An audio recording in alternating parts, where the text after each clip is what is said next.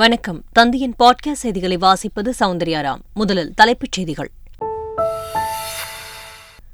மதங்களுக்கு எதிராக வெறுப்பு பேச்சுகளை பேசினால் தானாகவே முன்வந்து வழக்கு பதிவு செய்ய வேண்டும்.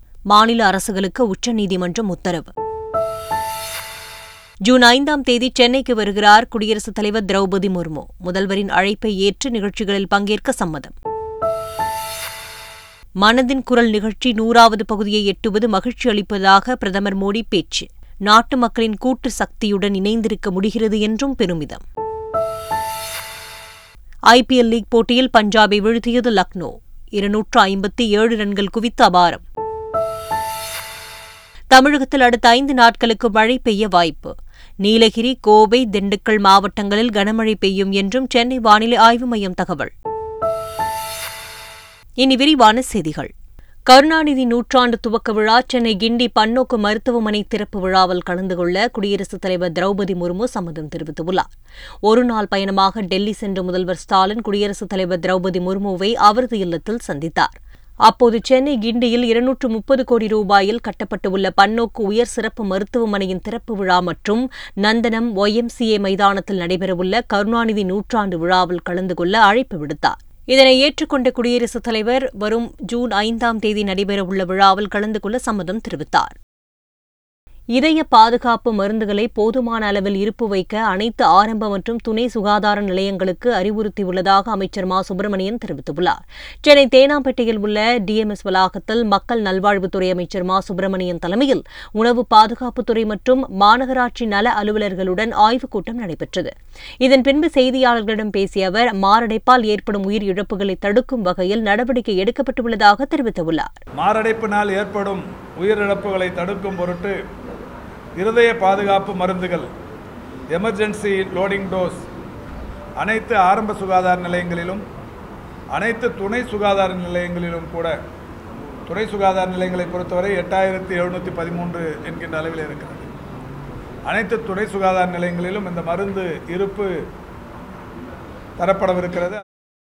தமிழ்நாட்டில் முதலமைச்சர் ஸ்டாலின் தலைமையில் சமூக நீதி ஆட்சி நடப்பதாக சட்டப்பேரவைத் தலைவர் அப்பாவு புகழாரம் சூட்டியுள்ளார். பாளையங்கோட்டையில் செய்தியாளர்களை சந்தித்த அவர், இந்திய அளவில் 26% பெண்கள் மட்டுமே பட்டம் பெற்றுள்ள நிலையில் தமிழகத்தில் 71% பெண்கள் பட்டதாரிகளாக உள்ளதாக கூறினார். இந்தியாவில் தமிழ்நாட்டை எடுத்துக்கொண்டால் எல்லா சமூகமும் ஜாதி, மதம், இனம் அத்தனைக்கும் அப்பாற்பட்டு ஒரு சமூக நீதியோடு ஒரு ஆட்சி நடைபெறுகிறது என்றால் நம்முடைய மாண்புமிகு தமிழக முதல்வர் மு க ஸ்டாலின் அவர்களுடைய ஆட்சிதான் என்பதை நான் பெருமையோடு சொல்லிக் கொள்கிறேன். பல்கலைக்கழக தேர்வு முடிவில் குளறுபடிகள் நடைபெறவில்லை என்று உயர்கல்வித்துறை அமைச்சர் பொன்முடி விளக்கம் அளித்துள்ளார். விழுப்புரம் சாலமேட்டில் உள்ள அண்ணாமலை பல்கலைக்கழக முதுநிலை விரிவாக்க மையத்தில் திடீரென்று உயர்கல்வித்துறை அமைச்சர் பொன்முடி ஆய்வு மேற்கொண்டார்.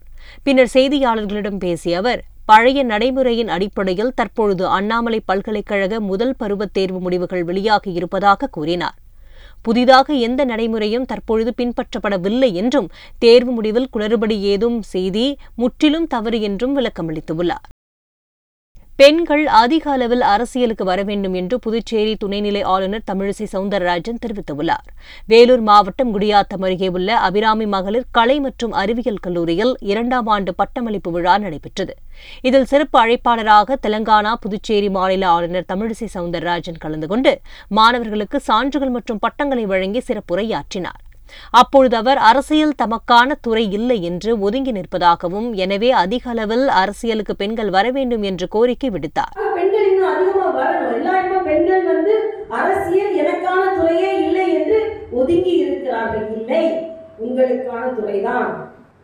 அபிராமி கல்லூரியை சார்ந்தவர்கள் என்ன ஆளுநர் இங்க வந்து எல்லாரையும் அரசியலுக்கு வர சொல்றீங்க அப்படின்னா அவங்க பாஸ் பண்ணி போறாங்க. ஒன்றும் பிரச்சனை இல்லை. உள்ளே இருந்து அரசியல் செஞ்சாலும் பிரச்சனை, வெளியே போயிட்டு அரசியல் செஞ்சா ஒரு பிரச்சனை இல்லை, இல்லையா?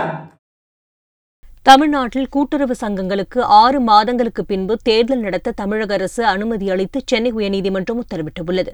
இது தொடர்பான வழக்கில் உறுப்பினர் பட்டியலை திருத்த 6 மாத கால அவகாசம் வழங்கிய நீதிபதிகள் அதன் பின்னர் கூட்டுறவு சங்க தேர்தலை நடத்த அனுமதி அளித்து உத்தரவிட்டு வழக்கை முடித்து வைத்தனர். சென்னை அண்ணா பல்கலைக்கழகத்தில் நாட்டு நலப்பணி திட்டத்தில் சிறப்பாக பணியாற்றிய மாணவர்களுக்கு விருது வழங்கும் விழாவில் பங்கேற்ற அமைச்சர் உதயநிதி ஸ்டாலின் செய்தியாளர் சந்திப்பில் ஐடி ரெய்டு நடத்துவது மூலம் திமுகவை அச்சுறுத்த முடியாது என்று தெரிவித்தார். ஐடி ரெய்டு எப்பவுமே நடக்கிறது என்ன புதுசா? ஏதாவது சரி வருஷம் வருஷம் நடந்திருக்கு. இது வரைக்கும் ஏதாவது யார் மேலேயாவது குற்றச்சாட்டு சொல்லியிருக்காங்களா? யார் மேலே எஃப்ஐஆர் பதிவு செய்யப்பட்டிருக்குதா? ஏதாவது வழக்கு நடந்திருக்கா? யாராவது தண்டிக்கப்பட்டிருக்காங்களா? திமுகவால் யாரும் அச்சுறுத்தலாம் முடியாதுங்க. நீங்கள் பயப்படாமல் இருங்க. திமுக மேலே எப்போங்க குற்றச்சாட்டு இல்லாமல் சொல்லியிருக்கீங்க? எப்போவுமே திமுக மேலே குற்றச்சாட்டு சொல்லிட்டு தான் இருப்பாங்க. நாங்கள் அதெல்லாம் தக தெரிஞ்சுட்டு எங்களோட வேலைகளை நாங்கள் பார்த்துக்கிட்டு தான் இருப்போம். கர்நாடகாவில் காங்கிரஸை ஆதரித்து மே முதல் வாரத்தில் கமல்ஹாசன் பிரச்சாரம் செய்ய திட்டமிட்டு உள்ளதாக தகவல் வெளியாகியுள்ளது. காங்கிரஸை ஆதரித்து பிரச்சாரத்திற்கு வருமாறு மக்கள் நீதி மய்யம் கட்சியின் தலைவர் கமல்ஹாசனுக்கு ராகுல் காந்தி அழைப்பு விடுத்தார். இதனை ஏற்று மே முதல் வாரத்தில் கர்நாடகாவில் கமல்ஹாசன் பிரச்சாரம் செய்ய திட்டமிட்டு இருப்பதாக தகவல் வெளியாகியுள்ளது. ஈரோடு கிழக்கு இடைத்தேர்தலில் காங்கிரசுக்கு ஆதரவாக கமல்ஹாசன் பிரச்சாரம் செய்திருந்த நிலையில் கர்நாடகாவுக்கு சென்று தமிழர்கள் வாழும் பகுதிகளில் கை சின்னத்திற்கு பிரச்சாரம் செய்யவுள்ளார். கூர்நோக்கு இல்லங்கள் மீது தமிழக முதல்வர் தனி கவனம் செலுத்த வேண்டும் என்று தேசிய குழந்தைகள் பாதுகாப்பு ஆணைய உறுப்பினர் வலியுறுத்தியுள்ளார். சிவகங்கை மாவட்டம் சிவகங்கை அனைத்து மகளிர் காவல் நிலையத்தில் தேசிய குழந்தைகள் பாதுகாப்பு ஆணைய உறுப்பினர் ஆனந்த் ஆய்வு செய்தார். அப்போது வழக்குகளில் சிக்கிய குழந்தைகளை கையாள்வது குறித்து அறிவுரைகளை வழங்கினார். பின்னர் செய்தியாளர்களை சந்தித்த ஆணைய உறுப்பினர் ஆனந்த் கூர்நோக்கு இல்லங்களில் மன அழுத்தத்தில் உள்ளதால் தான் சிறார்கள் தப்பி ஓடுகின்றனர் என்றார். உளவியல் ரீதியாக அணுகி அவர்களுக்கு சிகிச்சை அளிக்க வேண்டும் என்று கேட்டுக்கொண்ட அவர் கூர்நோக்கு இல்லங்கள் மீது தமிழக முதல்வர் தனி கவனம் செலுத்த வேண்டும் என்று வலியுறுத்தியுள்ளார். ஆருத்ரா நிதி நிறுவன முறைகேடு வழக்கில் இதுவரை 6,35,00,000 ரூபாய் கைப்பற்றப்பட்டுள்ளதாக காவல்துறை தெரிவித்துள்ளது. ஆருத்ரா நிதி மோசடி வழக்கு தொடர்பாக பொருளாதார குற்றப்பிரிவு ஐஜி ஆசையம்மாள் விளக்கமளித்துள்ளார். அதில் ஆருத்ரா நிதி நிறுவன மோசடி வழக்கில் இதுவரை 6,35,00,000 ரூபாய் ரொக்கம் மற்றும் 1,13,00,000 மதிப்பிலான தங்கம் வெள்ளி பொருட்களும் 22 கார்களும் பறிமுதல் செய்யப்பட்டுள்ளதாக தெரிவித்துள்ளார். மேலும் இந்த வழக்கில் விரைவில் குற்றப்பத்திரிகை தாக்கல் செய்யப்படும் என்றும் பொருளாதார குற்றப்பிரிவு ஐஜி தெரிவித்துள்ளார். திருச்சியில் தினத்தந்தி மற்றும் இந்திரா கணேசன் கல்வி நிறுவனங்கள் இணைந்து நடத்தும் மாணவர்களுக்கான வெற்றி நிச்சயம் நிகழ்ச்சி வரும் 30ஆம் தேதி நடைபெறவுள்ளது. பிளஸ் டூ முடித்த மாணவர்களுக்கு வழிகாட்டும் நோக்கில் திருச்சியில் உள்ள இந்திரா கணேசன் கல்லூரியில் வரும் 30ஆம் தேதி வெற்றி நிச்சயம் நிகழ்ச்சி நடைபெறுகிறது. தினத்தந்தி மற்றும் இந்திரா கணேசன் கல்வி நிறுவனங்கள் இணைந்து இந்த நிகழ்ச்சி நடத்தப்பட உள்ளது. திருச்சி மாவட்ட ஆட்சியர் பிரதீப்குமார் தொடங்கி வைத்து மாணவர்கள் மத்தியில் உரையாற்றவுள்ளார். இதில் கலந்து கொள்ளும் மாணவ மாணவிகளுக்கு tab, smart watch, Bluetooth headset, scientific calculator போன்ற பரிசுகளும் வழங்கப்பட உள்ளன. மதுரை மீனாட்சி சுந்தரேஸ்வரர் கோயிலில் 6ஆம் நாள் சித்திரை திருவிழா நிகழ்வு கோலாகலமாக நடைபெற்றது. பிரசித்தி பெற்ற மீனாட்சி சுந்தரேஸ்வரர் கோயிலில் கடந்த 23ஆம் தேதி சித்திரை திருவிழா கொடியேற்றத்துடன் தொடங்கியது. விழாவை முன்னிட்டு நாள்தோறும் பல்வேறு வாகனங்களில் வீதி உலா நடைபெற்று வருகிறது. இதைத் தொடர்ந்து 6ஆம் நாள் நிகழ்வில் தங்க ரிஷப வாகனத்தில் சுந்தரேஸ்வரர் பிரியாவிடை அம்மனுடனும், வெள்ளி ரிஷப வாகனத்தில் மீனாட்சி அம்மனும் எழுந்தருளி காட்சியளித்துள்ளனர். இந்த நிகழ்வில் ஏராளமான பக்தர்கள் கலந்து கொண்டு சுவாமி தரிசனம் மேற்கொண்டனர். சித்திரை திருவிழாவை முன்னிட்டு மதுரையில் உள்ள டாஸ்மாக் கடைகளை 6 நாட்கள் மூடக்கோரிய வழக்கில் ஆட்சியர் நடவடிக்கை எடுக்க உயர்நீதிமன்ற மதுரை கிளை உத்தரவிட்டுள்ளது. இது தொடர்பாக தாக்கல் செய்யப்பட்ட பொதுநல மனுவில் சித்திரை திருவிழாவை முன்னிட்டு ஏப்ரல் 30 முதல் மே 5ஆம் தேதி வரை 6 நாட்களுக்கு டாஸ்மாக் கடைகளை மூட உத்தரவிட வேண்டும் என்று கோரப்பட்டுள்ளது. இந்த மனுவை விசாரித்த உயர்நீதிமன்ற மதுரை கிளை டாஸ்மாக் கடைகள் மூடுவது குறித்து பரிசீலிக்க மதுரை ஆட்சியரை அறிவுறுத்தியுள்ளது. மேலும் தேவைப்பட்டால் உடனடி நடவடிக்கை எடுக்கவும் ஆட்சியருக்கு நீதிமன்றம் உத்தரவிட்டுள்ளது. எந்தவித மதத்தையும் பொருட்படுத்தாமல் வெறுப்பு பேச்சுகளுக்கு எதிராக தானாகவே முன்வந்து வழக்கு பதிவு செய்ய வேண்டும் என்று மாநில அரசுகளுக்கு உச்சநீதிமன்றம் உத்தரவிட்டுள்ளது.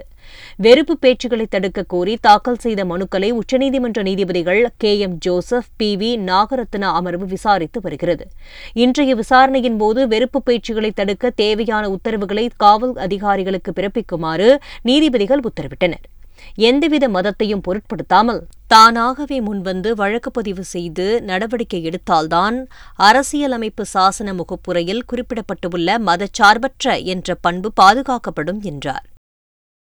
அம்பாசமுத்திரத்தில் விசாரணை கைதிகளுக்கு பல்பிடுங்கப்பட்ட விவகாரத்தில் 4 வாரத்தில் DGP பதிலளிக்க தேசிய மனித உரிமை ஆணையம் உத்தரவு பிறப்பித்துள்ளது. புகார் அடிப்படையில் நடந்த விசாரணை அறிக்கை தொடர்பாக விளக்கம் அளிக்கவும் அந்த உத்தரவில் குறிப்பிடப்பட்டுள்ளது. மனித உரிமை ஆணையம் நடத்திய விசாரணை தொடர்பான விவரங்களையும் தெரிவிக்க தேசிய மனித உரிமை ஆணையம் கேட்டுக் கொண்டுள்ளது. செங்கல்பட்டு மாவட்டம் தையூரில் கொத்தடிமைகளாக இருந்த இருளர் சமூகத்தை சேர்ந்த 11 குழந்தைகள் உட்பட 27 பேரே கோட்டாட்சியர் தலைமையிலான வருவாய்த்துறையினர் மீட்டுள்ளனர். இதில் செங்கல்பட்டு, காஞ்சிபுரம் மாவட்டங்களைச் சேர்ந்த 15 குடும்பங்கள் படூர் பகுதியைச் சேர்ந்த பாலு என்பவரிடம் கடன் பெற்று திருப்பிக் கொடுக்காததால் கொத்தடிமைகளாக வேலை செய்து வந்தது விசாரணையில் கண்டறியப்பட்டுள்ளது.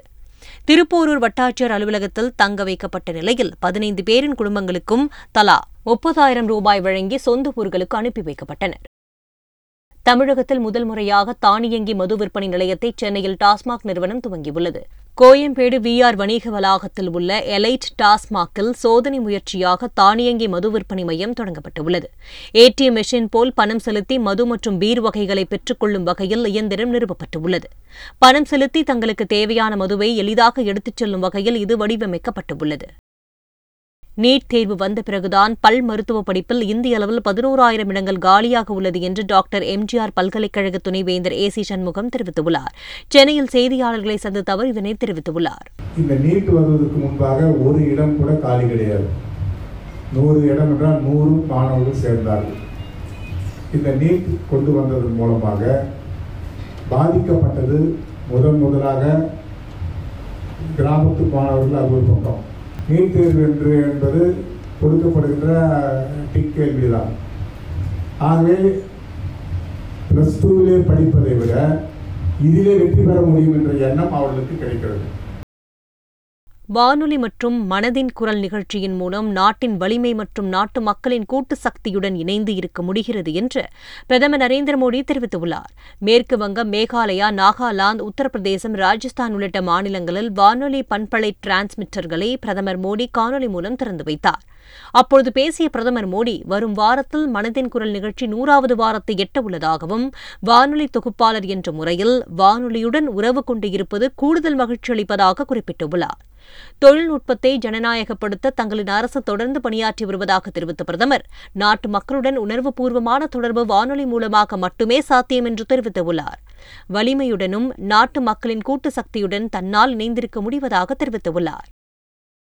கர்நாடகாவில் பாஜகவுக்கு செலுத்தும் வாக்கு பிரதமர் மோடியின் கரங்களை வலுப்படுத்தும் என்று உள்துறை அமைச்சர் அமித்ஷா பிரச்சாரம் செய்தார். கர்நாடகாவில் பிரச்சாரம் செய்த அமித்ஷா, பாஜகவுக்கு அளிக்கும் வாக்கு MLA முதல்வரை தேர்வு செய்வதற்கானது அல்ல, மாநிலத்தை வலுப்படுத்த பிரதமர் மோடியின் கரங்களை வலுப்படுத்தும் வாக்கு என்றார். வாக்கு வங்கி அரசியலுக்காக PFஐ காங்கிரஸ் கையில் தூக்கிக் கொண்டு திரிவதாகவும் அமித்ஷா விமர்சனம் செய்தார். சுட்டுக் கொல்லப்பட்ட தாதாக்கள் அதீக் அகமது, அஷ்ரப் அகமது விவகாரத்தில் எடுக்கப்பட்டுள்ள நடவடிக்கைகள் குறித்து அறிக்கை அளிக்க உத்தரப்பிரதேச அரசிற்கு உச்சநீதிமன்றம் உத்தரவிட்டுள்ளது. இது தொடர்பாக தாக்கல் செய்யப்பட்டுள்ள பொதுநல மனுவை விசாரித்த நீதிபதிகள் இந்த உத்தரவை பிறப்பித்துள்ளார். மேலும் விசாரணை 3 வாரங்களுக்கு தள்ளி வைக்கப்பட்டுள்ளது.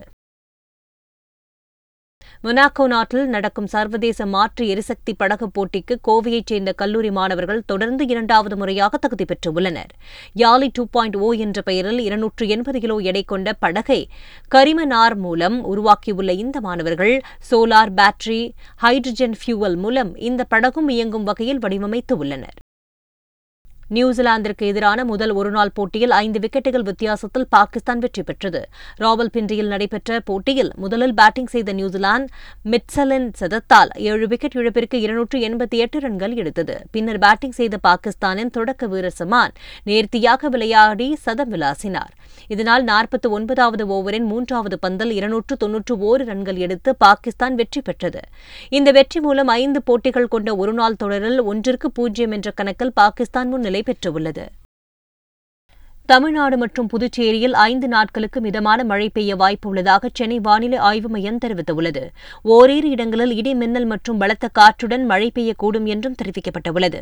நீலகிரி, கோவை, ஈரோடு, தேனி, திண்டுக்கல் உள்ளிட்ட பகுதிகளில் நாளை கனமழை பெய்யும் என்றும் அறிவிக்கப்பட்டுள்ளது. சென்னையில் 2 நாட்களுக்கு வானம் ஓரளவு மேகமூட்டத்துடன் காணப்படும் என்றும், நகரின் ஓரிரு இடங்களில் இடி மின்னலுடன் கூடிய மிதமான மழை பெய்யக்கூடும் என்றும் சென்னை வானிலை ஆய்வு மையம் கூறியுள்ளது. மீண்டும் தலைப்புச் செய்திகள். மதங்களுக்கு எதிராக வெறுப்பு பேச்சுகளை பேசினால் தானாகவே முன்வந்து வழக்கு பதிவு செய்ய வேண்டும். மாநில அரசுகளுக்கு உச்சநீதிமன்றம் உத்தரவு. ஜூன் 5ஆம் தேதி சென்னைக்கு வருகிறார் குடியரசுத் தலைவர் திரௌபதி முர்மு. முதல்வரின் அழைப்பை ஏற்று நிகழ்ச்சிகளில் பங்கேற்க சம்மதம். மனதின் குரல் நிகழ்ச்சி 100வது பகுதியை எட்டுவது மகிழ்ச்சி அளிப்பதாக பிரதமர் மோடி பேச்சு. நாட்டு மக்களின் கூட்டு சக்தியுடன் இணைந்திருக்க முடிகிறது என்றும் பெருமிதம். ஐபிஎல் லீக் போட்டியில் பஞ்சாபை வீழ்த்தியது லக்னோ. 257 ரன்கள் குவித்து அபாரம். தமிழகத்தில் அடுத்த 5 நாட்களுக்கு மழை பெய்ய வாய்ப்பு. நீலகிரி, கோவை, திண்டுக்கல் மாவட்டங்களில் கனமழை பெய்யும் என்றும் சென்னை வானிலை ஆய்வு மையம் தகவல். இத்துடன் பாட்காஸ்ட் செய்திகள் நிறைவு பெறுகின்றன. வணக்கம்.